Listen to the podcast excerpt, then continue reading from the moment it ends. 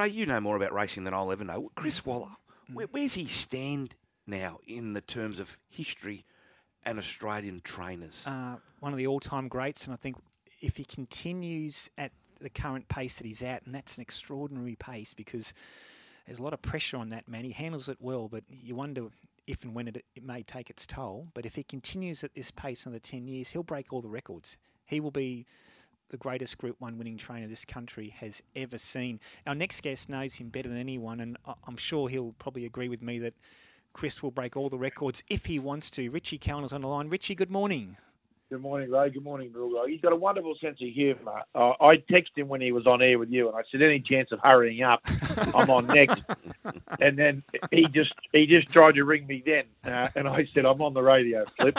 Um, yeah, look, it's been we're, we're, we're we're privileged to have so many great trainers, but yeah, look, Chris has been an incredible. I think the the best way to describe Chris is a bloke that I know pretty well called Ken Callander, who follows every sport. Um, he watches sport 24 hours every day of the week, and he describes Chris as possibly the greatest ever sporting mm. story in Australia. So, uh, success. So, I'll go along with that. Uh, he's obviously a, a, a, humble person. I think the reason he cries Bulldog and Ray, as you know, Ray, is because he's appreciative from where he's come from. Mm. You know, his late father John, who was just a champion, and, and, and his mum Marilyn, like little dairy farmers in a little town in Foxton in New Zealand where there were seven people.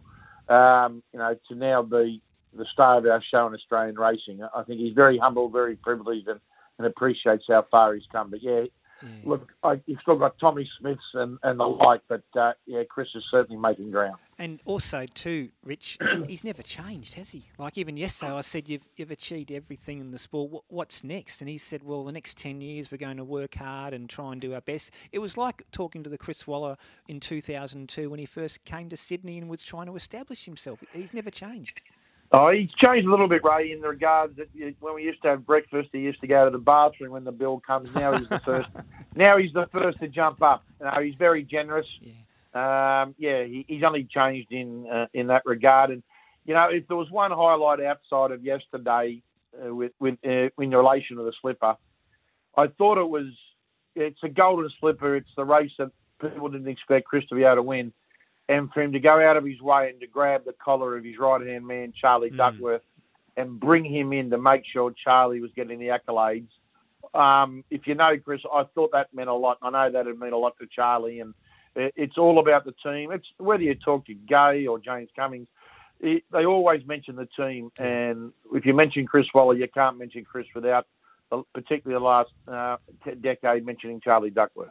Rich, he's he's achieved everything in racing now, Chris Waller. How does he stay motivated? Oh, look, he's a workaholic. He's a, oh, actually, he's a perfectionist. Mm. Everything's got to be done right. It's got to be done Chris's way. Chris is perfected. He changes. He's if he doesn't think something's working, he'll change it uh, to try and match it, uh, switch it up to get to the results that he wants. But he'll have no trouble being motivated. Um, his motivation was to train a winner. Then his motivation was to train a city winner. Then his motivation. The thing that amazed me, Bulldog, it was only uh, April 2008. We haven't got through April yet. We haven't got to April yet. When he trained his first Group One winner, to think mm. he's now trained 145 is just wow. Incredible, yeah. And of course, he won two yesterday, one with Lindeman and the Rosehill Guineas, almost won a third with Fangirl and the George Ryder. And, and, of course, we can argue she was unlucky, but that would not be giving full credit to Anamoe's performance. He was three and four wide without cover throughout. Champions find a way to win, Rich.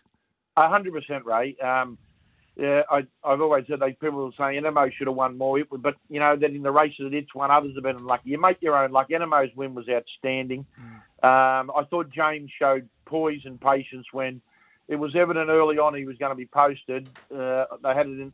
I was listening to James Cummings yesterday morning on, on Sky Sports Radio, and he was saying, "Well, we'll be straight outside the leader, outside running second. And I thought to myself, knowing James, well, he'll be last.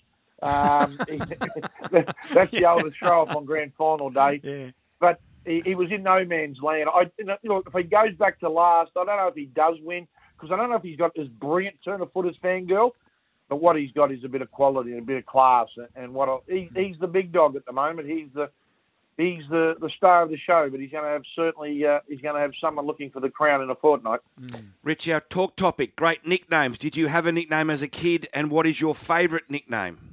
All my brothers and I had uh, nicknames going up. My little brother Steve had 3000, Hamburger, Curly, um, and then his favourite.